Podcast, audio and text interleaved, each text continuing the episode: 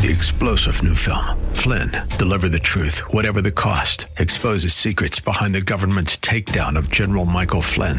Flynn knew what the intel world had been up to. He ordered the first audit of the use of contractors. This set off alarm bells. He told the truth. He was the most dangerous person for Donald Trump to hire. They had to get rid of Flynn.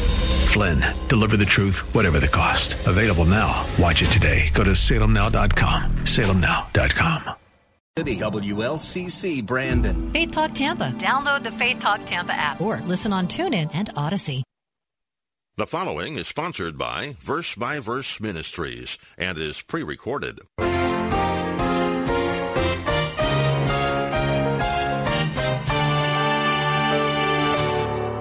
The purpose of teaching and admonishing is to edify, to build up believers. He's not talking just about the pulpit here. He's talking about one another. We're going to speak to one another and teach one another in a church setting, whether it's in a class or, or not, the Word of God. We're going to build one another up. We're going to warn one. Oh, you shouldn't do this. You shouldn't. You shouldn't do this in your business practice because uh, God will discipline you. You ought to be ethical. Oh, you, you shouldn't be living with this person. You ought to be. I mean, we're we're teaching.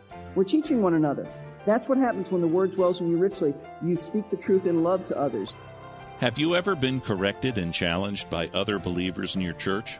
I don't mean the kind of judgmental reproof that is concerned more with outward appearances than with inner motivations. But have you ever had someone in your church come in a gentle, loving way and show you things from God's Word that you really needed to hear? According to the Bible, that's one of the ways the church family should be interacting with one another. Thank you for joining us for another broadcast of Verse by Verse. In today's program, Pastor Steve will be wrapping up this series of messages from Colossians chapter 3 entitled The Battle for Holiness. We hope you have been helped by this series as you seek to develop godly attitudes in your personal life.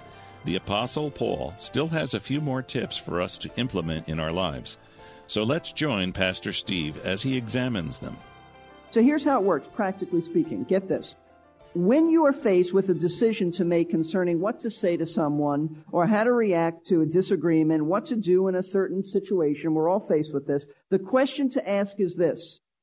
If I say or react or do this, will I lose my peace?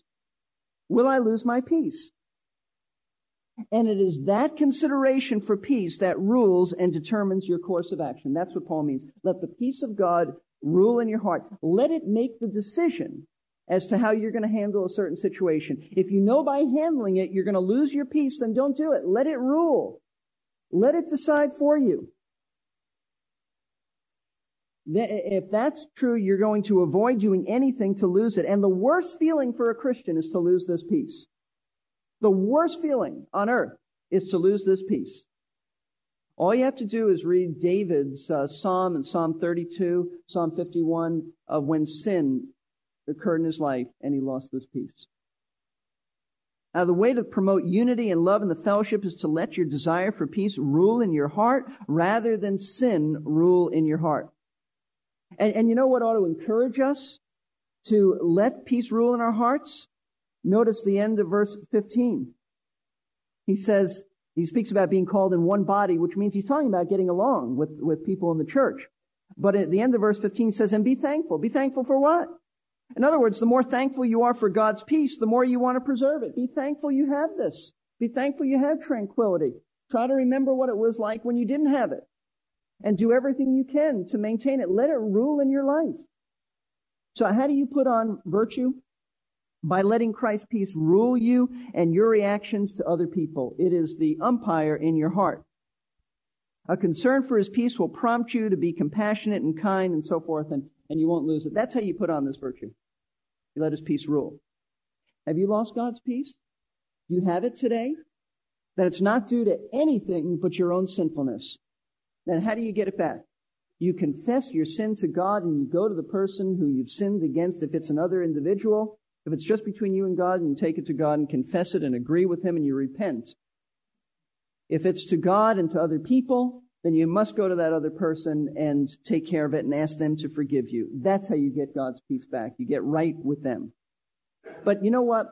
We have to be very, very upfront and very careful about this. There is always a danger in basing our actions upon peace. Because why? Peace is so subjective. Peace is a subjective feeling. And subjectivism can be misleading.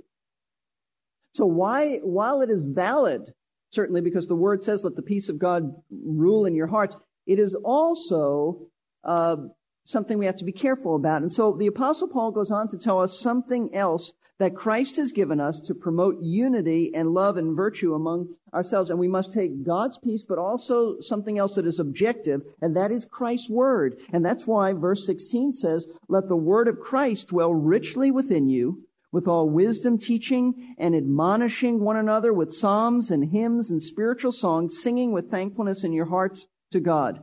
Christ's inner peace is subjective, but the word of Christ is very objective. And we don't throw out subjectiveness. We're just careful about that. But you, you must have the Word of God being your objective guide. And when His Word richly dwells within you, then you will be controlled by what He wants, not what you want. That's the point. Now let's think this thing through. What does it mean? What does it really mean to let the Word of Christ dwell in us richly? This is so important. First of all, what is the word of Christ? Is it just the word that, the words that Jesus gave in the Gospels? I think it includes that, but the word of Christ is the whole revelation of God. It comes from Him. It is not simply the New Testament Gospels, it is the entirety of His revelation. So keep that in mind. it's just another way of saying, let the whole word of God dwell in you richly, the whole counsel of God. Secondly, the Greek word dwell means to be at home in your heart to be at home there, uh, to, to reside in us, to be at, to be at home. We are to take in God's word so that it becomes a permanent, uh, a part of our lives. That's what he's talking about. Dwell doesn't mean that you're just there for a one night stand and you move on. Dwell means that it's at home, permanent residency in our hearts. Thirdly, it is to dwell in us richly, which means in abundance. In other words, Christ's word should, should, should, so permeate us and be so deeply implanted in us that every thought, deed, word, and attitude is under his control. This is, by the way, the spirit-filled life. It is the parallel passage in Ephesians 5 in which Paul says, be filled with the Spirit, and, and then he goes into some of the same things that, that happen. So being under the Spirit's control and letting the word of, of Christ so permeate you is exactly the same thing. Precisely the same thing. Someone put it this way.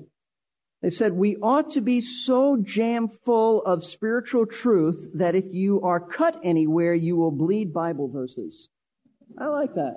And hopefully that'll stick with you because that's what he means that you, you are to be taking in the Word of God, consuming it at such a rate that, that it, it just permeates your whole life.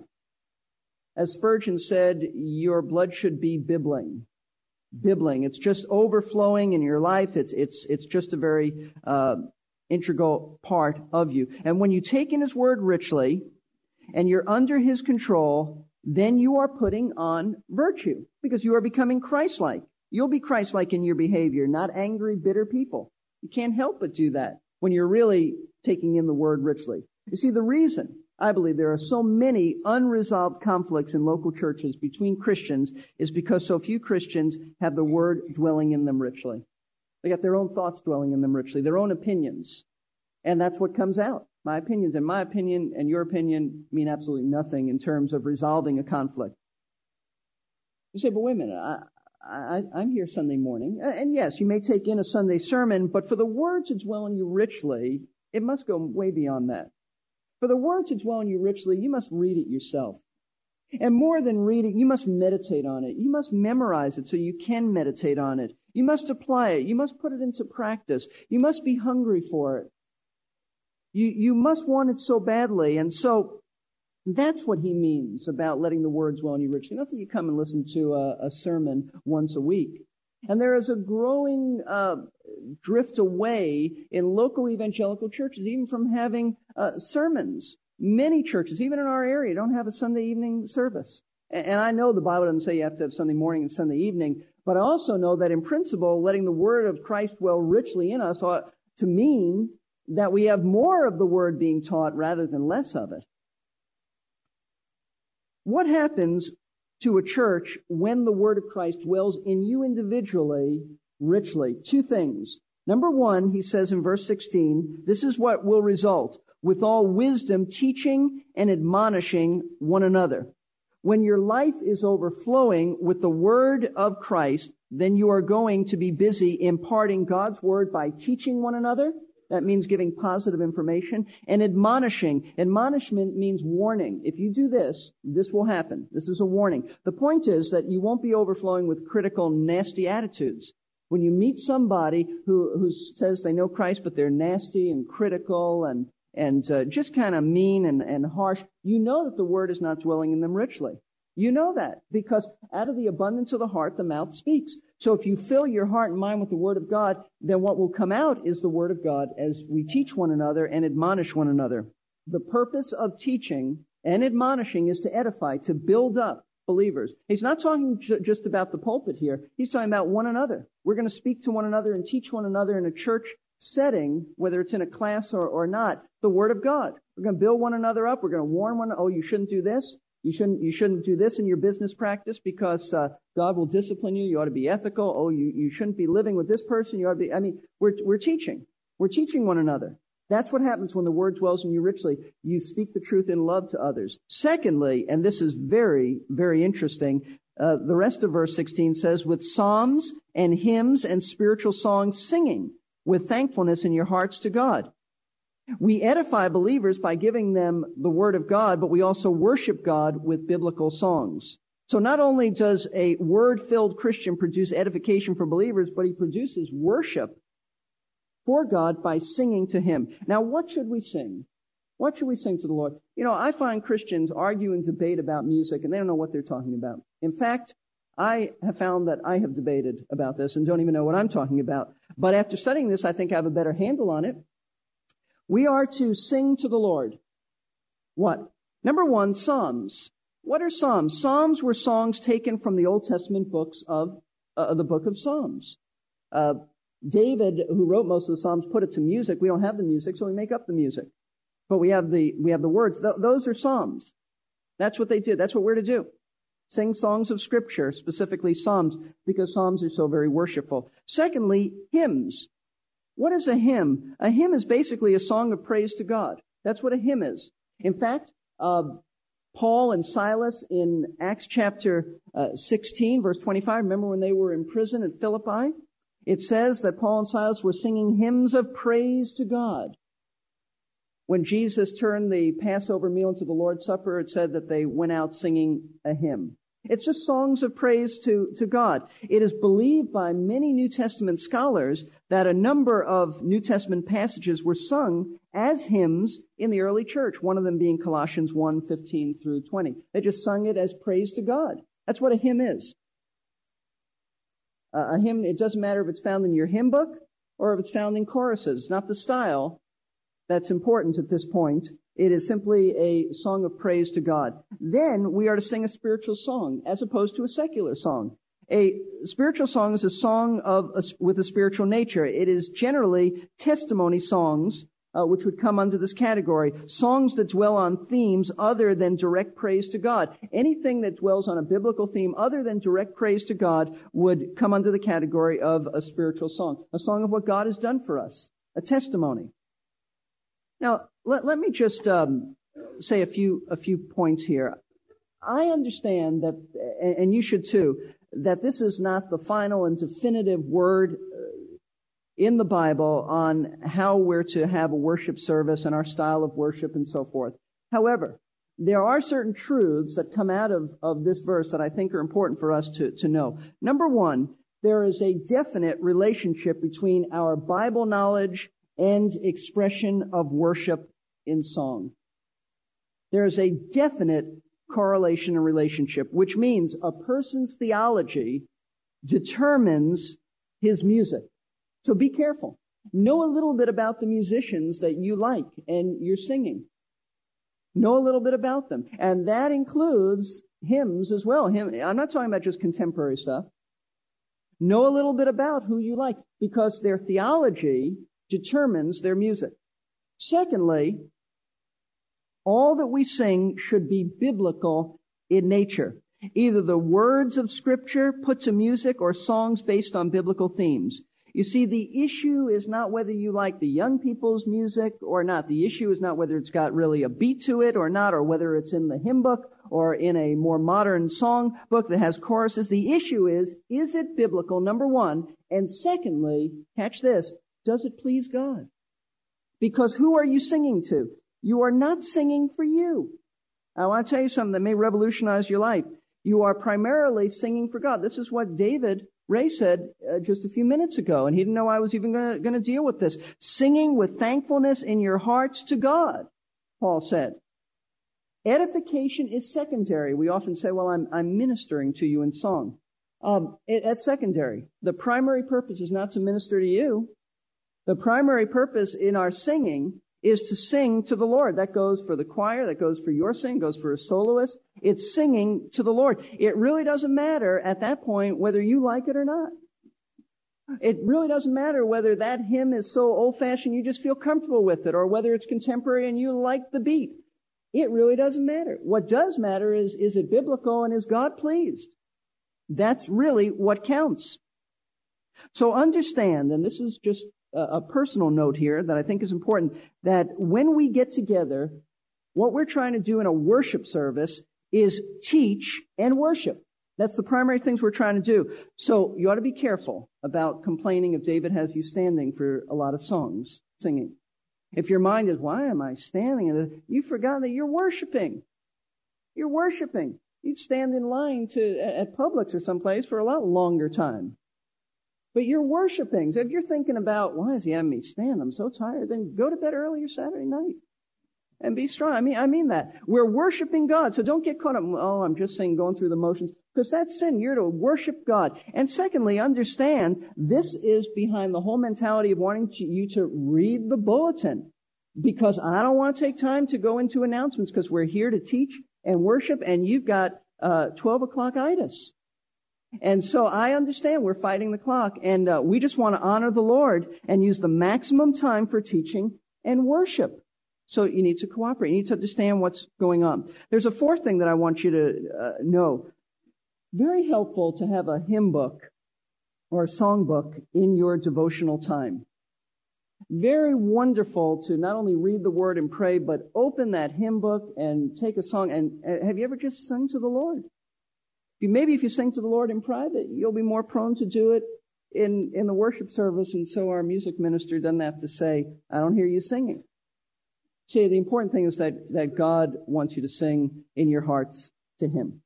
So, now the point of all this is to say that when you have God's Word dwelling richly in you, then His Word will be coming forth in teaching and admonishing people and in praise to our God. This is how you put on virtue. You let the word get so implanted inside of you that what comes out of you is not anger, is not malice, is not evil speech, but Christ's word to build people up and to bring praise to God. And the reason that Christians have so many conflicts is that what comes out of them so often are not Christ's words, but their own words. And that's where we get into trouble. That's where we get into trouble. So how do we put on virtue? Number one, by letting Christ's peace rule in, in our hearts. Number two, by letting Christ's words dwell richly in us. And number three, and very quickly, we really don't need to expand on this because we've kind of said it all before. We need to let Christ's name direct our speech and behavior. Verse 17. And whatever you do in word or deed, do all in the name of the Lord Jesus, giving thanks through him to God the Father. This really sums up everything else. It, it really does. Everything we do is to be done in the name of, of Jesus Christ. Now, what does that mean? That doesn't mean that when you do something, you say, I'm doing this in the name of Christ. What it does mean, though, is that everything you do and every way you behave and everything you say is to be done and said in a way that is consistent with his character and with his will. It means that if Jesus Christ were here in the flesh, he'd behave and say the same things in, in essence. That's, that's what it means. You're, you're acting in his place. In other words, to speak and to act like Jesus Christ. That's the way you put on virtue. It's Christ-likeness, which is precisely Paul's point in the whole chapter. You have Christ's nature within you. Now be Christ-like in your behavior. And the way to be Christ-like and the way to be holy, to be like him, is to be guided by his peace, guided by his word, guided by his name. It all, it all ties together. Now, having said all of this, there are just two things that have to be said. Number one, if you're a Christian, you need to make adjustments. There's a lot that's been said today, but basically, all we really said is be Christ like. Let His word control you. Let His peace, let His name guide you. Don't insist on your own way. That's number one. You, ne- you may need to make adjustments, and I'm sure we all do need to make adjustments. Don't harden your heart to this. Don't harden your heart to this and make excuses for this. This is the Word of God. The second thing that needs to be said is that if you find this impossible, you say, I cannot, I will not, I then you need to examine your hearts whether you know the Lord or not. Because if, if, if these truths don't find any place in your heart to register, then you've got to wonder if your heart's ever really been changed. And so I invite you to accept Christ. I invite you to repent of your sins, to trust Him anywhere you are. You can do it right now as I'm speaking. You can do it when we bow for prayer. You can embrace Christ um, afterwards. You can, you can you can speak to somebody after the church service. Come up after and go through those doors. There'll be somebody waiting for you. I mean, we're we're ready to help you, but it, it means that you're you're willing to turn from your sin to Jesus Christ. If you are a believer, you need to, to make sure you do some things today. Don't harden your hearts. This is the battle for holiness, and the battle is won when you get into His Word and you obey it. Let's bow for prayer. Father, your Word pierces us. Lord, your, your Word hurts us, but it doesn't leave us hurting. It tells us how to resolve conflicts, how to get along with others. We realize, Lord, that in a church our size, there are bound to be conflicts. There are bound to be people who say and do things that are irritating, and yet we're not left to our own resources and, and thinking to know how to resolve this. I thank you that you want to promote unity in your church. In fact, we do have unity. It's only our sin that messes up this unity. I pray that you'll help us to take these truths to heart, to have your words dwell in us richly. Lord, I, I pray that the evidence will be the way we speak to one another, and I pray the evidence will be that from henceforth, uh, our singing will be dynamic, Lord. It doesn't have to be artistically brilliant, but it, it does need to uh, come from our hearts to you and, and really heartfelt thanks. Lord, may our singing be just so pleasing to you. May we not be hung up on styles as much as is it biblical and does it please you? Father, I pray that uh, your work in our hearts that we might resolve what needs to be done. I pray for those who don't know Jesus Christ that they'll see their need and they'll come running to you. We pray this in Christ's name. Amen. We never really enjoy it when someone points out sin in our life, even if they do it in a humble and loving manner. Still, we should understand that we need that kind of correction at times. It's easy for us to be blinded by our own sin or to somehow justify things that simply are not right. We need a friend to help us get back on course toward godliness. We're glad you joined us for today's broadcast. Our teacher here on Verse by Verse is Pastor Steve Kreloff of Lakeside Community Chapel in Clearwater, Florida. If you live in the Clearwater area or you ever pass through this direction, you have a standing invitation to come and meet Steve and to join in worship with the congregation at Lakeside. To learn more about the church, its location, or the times of services, you can log on to the church's webpage, lakesidechapel, all one word, dot com. Lakeside also ministers to its church family and its community by offering Bible based education through Lakeside Christian School. More about this ministry is available on the church's website as well. Simply follow the link. Now, we know that your life is busy and that you're probably not able to tune in to this broadcast each weekday, so we have made previous broadcasts available to you on our website. The sermon that was concluded in today's program is the last in a series of sermons that Steve has entitled The Battle for Holiness. If you missed any of the broadcasts in this series and would like to fill in the gaps, you will find them in the audio archives. Just go to our website, versebyverseradio.org and click on the Listen Now button at the top of the page. And we encourage you to download as many programs as you'd like, listen to them anytime, and even share them with others. It's just another way that we here at Verse by Verse want to help you enrich your life with the powerful teaching of God's Word. Well, our next broadcast will begin a new series. Pastor Steve will be taking us on a journey back in time to study an amazing story of God's sovereignty, power, and deliverance. It's the story of a simple girl who becomes queen to the most powerful man in the world. And although it may sound like a fairy tale, it is true history recorded in the Word of God and filled with many lessons for us to apply in our lives today. We think you'll both enjoy and appreciate this study of the book of Esther. So, on behalf of Pastor Steve and the entire verse by verse staff, this is Jerry Pruden inviting you to. Three star general Michael J. Flynn, head of the Pentagon Intelligence Agency, knew all the government's dirty secrets. He was one of the most respected generals in the military. Flynn knew what the intel world had been up to, he understood its funding. He ordered the first audit of the use of contractors. This set off alarm bells. The explosive new documentary, Flynn, Deliver the Truth, Whatever the Cost, uncovers the facts behind this scandal. Flynn told the truth. He was the most dangerous person for Donald Trump to hire. I find out the worst enemy that I'm going to face in my life is right here in America. They took my assessment and they wanted me to change it. And I was like, I'm not changing it. They had to get rid of Flynn. With in depth interviews, archival footage, and never before seen personal records of the man behind the headlines. I just felt like I was drowning. Flynn, deliver the truth, whatever the cost. Available now. Watch it today. Go to salemnow.com. Salemnow.com.